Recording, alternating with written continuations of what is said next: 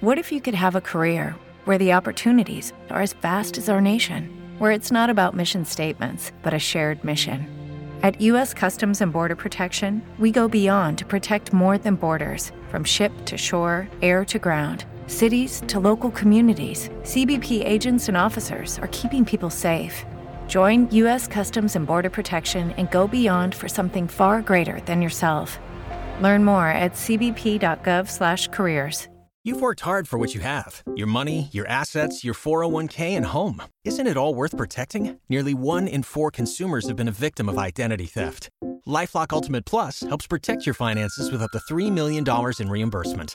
LifeLock alerts you to identity threats you might miss, and if your identity is stolen, your dedicated U S-based restoration specialist will work to fix it. Let LifeLock help protect what you've worked so hard for. Save twenty-five percent off your first year on LifeLock Ultimate Plus at LifeLock.com slash aware. Terms apply. Welcome to the O M G Julia podcast, where we discuss creative lives and processes. I'm your host, Julia Rios, and today I have another story from Worlds of Possibility. This story is Between the Storms by Jennifer Hudak, which appeared in December twenty twenty-two in the issue that went out to the ebook subscribers, and it's the first time it's becoming public. I'm releasing it now because we reached fifty percent on the Worlds of Possibility Kickstarter yesterday. So exciting. Today is Monday, May eighth. And today is the last day for the early bird discount. So if you're listening to this today, you can still grab the early bird discount, but it does go away as soon as the clock strikes midnight in the Eastern U S time zone.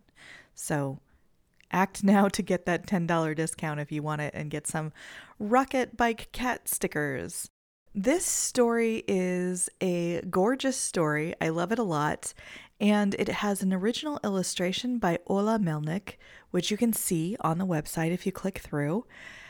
It also is an example of how the anthology that I'm making is going to be a little bit different from the issues. I'm not going to post every story online with things like this because I just want to give you a taste, but in the anthology, one of the things that I'm doing is working with a lot of stock art to make sure that it's colorful throughout. And for this story, I found some unique ornamental break images. I'm going to go ahead and put them in the online version, which I don't normally do, and they don't normally go into the issues either, but they will be in the anthology. So if you pick it up as a physical book when you're flipping through, you'll have lots of colorful pages. And even if you're getting the ebook, it will read a little little bit differently than the issues because there'll be all of these little extra decorations. So I, I hope you enjoy them. If you're listening and you can't see it, it's purple clouds with stars as an ornamental break. But if you'd like to see it and you have the ability, you can go over to Julia Rios dot com and follow the link in the show notes to have a look. All right, let's get into that story. Between the Storms by Jennifer Hudak. The first storm always shook the stars from the sky. The second flung them back into place. Between the storms, stars glittered in the lake. Helena rowed out in her small boat and dragged her net through the water, skimming up fish and stars alike. The goddess watched Helena slip soundlessly through the water. Normally, only children dared to be in the lake between the storms, and even they stayed near the shore, where they splashed and played. The individual children changed from year to year, but as a group, they were as constant as the storms themselves, marking time as predictably as the phases of the moon. Adults, on the other hand, tended to stay inland. The goddess couldn't blame them. You had to be careful going out on the lake on nights like these, when water and sky swapped places. It would be easy to forget which way was up and which way was down. It would be easy to lose yourself completely. Yet Helena was here, surrounded by stars and unafraid. This was clearly not her first time venturing out between the storms. The goddess realized that at some point she'd grown accustomed to Helena's quiet presence. The goddess had known Helena since infancy, when her parents had introduced them by dipping their baby's toes in the cool water. A lifetime had passed since then. Now Helena was the oldest fisherwoman in the village, and had long since earned the right to retire her oars. Of course, the goddess measured time in larger increments. Years passed by like ripples on the shore, one after the other, with little to distinguish them. But now that she noticed Helena, her net dipping down and lifting up over and over again, the texture of the night felt different. The goddess loomed over Helena's boat, a suggestion in the darkness. Her toes plunged deep into sand and silt, and her head brushed the heavens, but her voice was kind and curious. "Why are you here, Helena?" she asked. Helena gestured at the children, whose eager voices echoed through the darkness. "I'm not the only one out." The goddess sighed deeply enough to send ripples across the surface of the lake. "The rest of the villagers will be out in their boats tomorrow, after the second storm passes. There will be plenty of fish then. Besides, you are old enough to rest." "So are you." "Perhaps," acknowledged the goddess. "But you are not here for the fish, are you?" Helena skimmed another netful of stars out of the water. "No, I'm not." "Why bother gathering stars? They're as common as pebbles." "I wouldn't expect you to understand," said Helena quietly. "You can't eat them, nor burn them for fuel," pressed the goddess. "They're too brittle for building, and too plentiful to signify wealth. Only the children seem to care about them at all. The children and you." Helena stowed the net under her seat and readied her oar. "If you want to see, you'll have to come to the village." The goddess watched Helena row back to shore. She'd been the goddess of the lake since before humans even arrived on these shores, before the land was cleared and the shelters built and the soil cultivated for crops.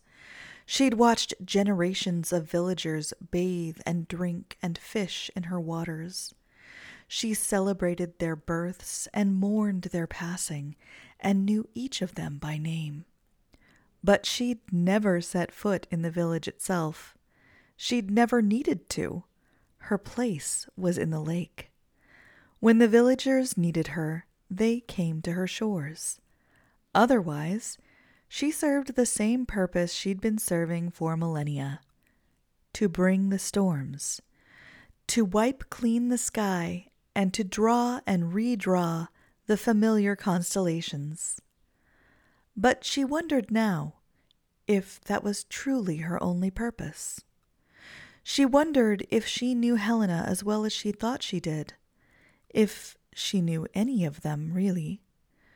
She wondered what they hid in their homes and in their hearts. The goddess waited until deep into the night before leaving the water. She became a human-sized shadow to walk in the village, although she needn't have bothered. At this time of night, with the second storm imminent, the roads were nearly empty. She hadn't walked anywhere in centuries, so she took her time on the path leading into the village, getting used to the feeling of dry earth rather than silt beneath her feet. How strange it felt to gaze up at the rooftops instead of down. How strange to be able to see the sky and yet not touch it. In the full dark, a silvery glow led the goddess to a house on the edge of the village. There, just outside the house, Helena stood with a bucket of clay and a basket of stars, repairing a glittering statue. "What is it?" the goddess asked. Helena smoothed some clay and pressed in a line of stars. "Last year, it was a horse.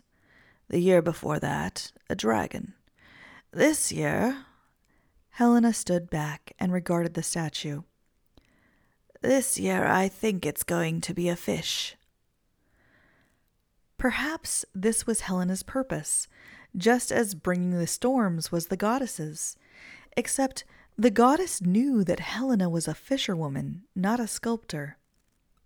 After a certain number of years, all the village elders were allowed to release their obligations in gratitude for all they'd accomplished during their human-sized lives.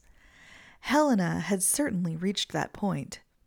She had chosen this instead. She had chosen to gather stars and to create beauty between the storms. The goddess could see the statue taking rough shape beneath Helena's sure hands. The curve of a tail, the suggestion of scales.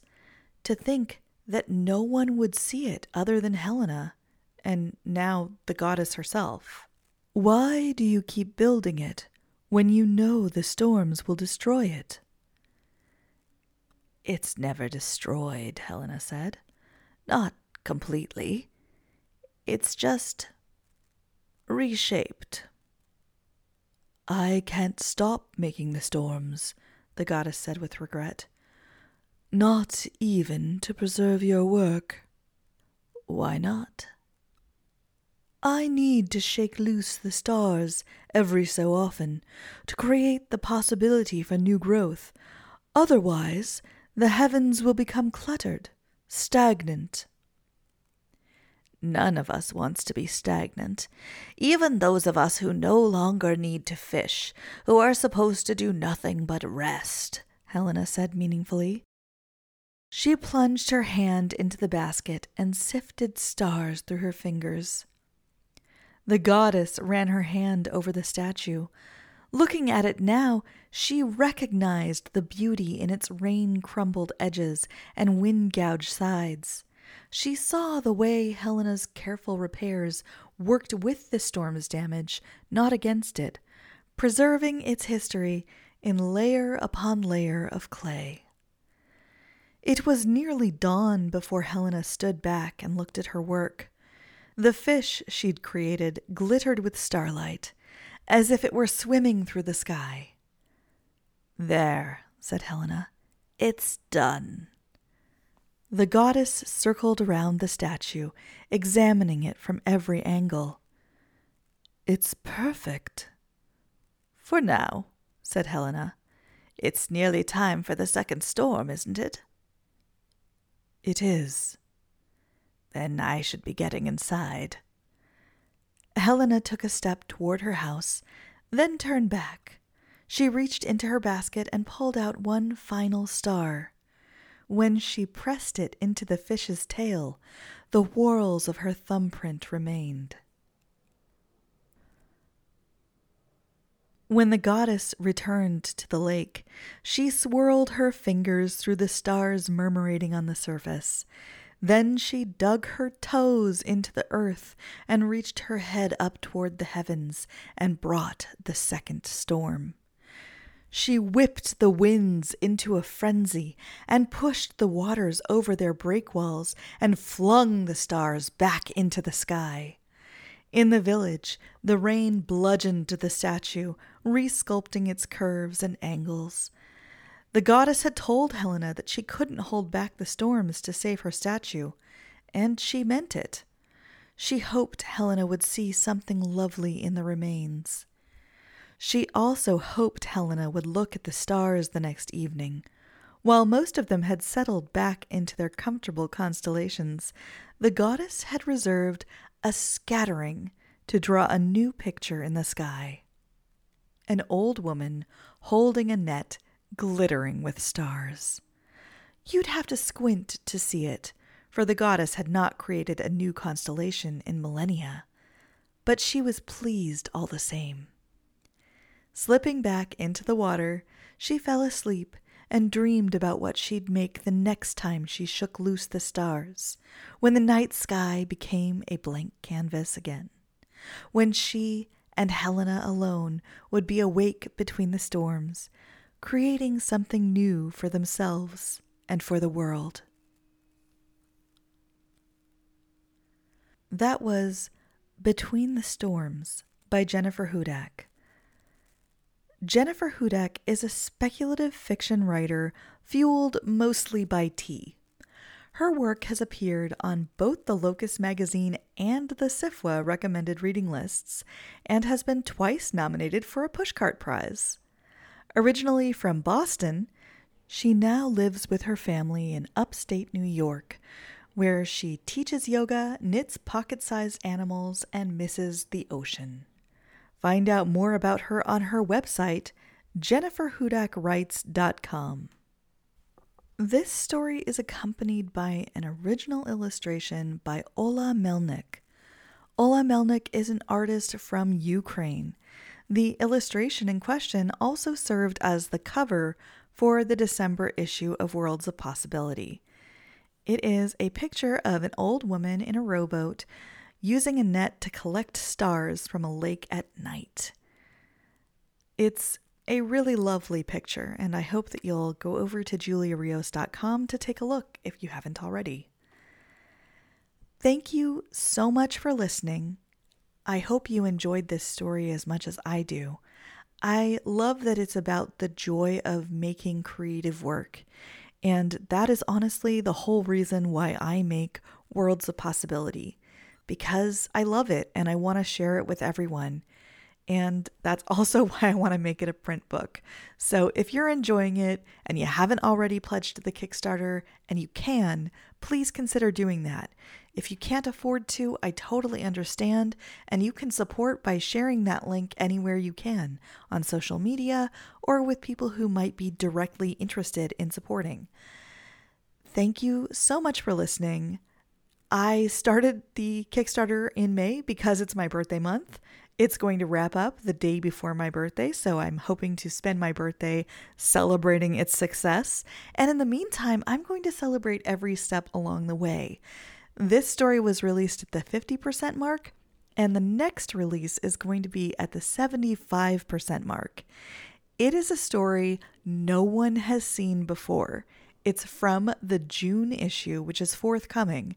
And I can't wait to share it with you, so let's get that Kickstarter up to seventy-five percent. All right, thank you so much for listening, and I'll catch you next time.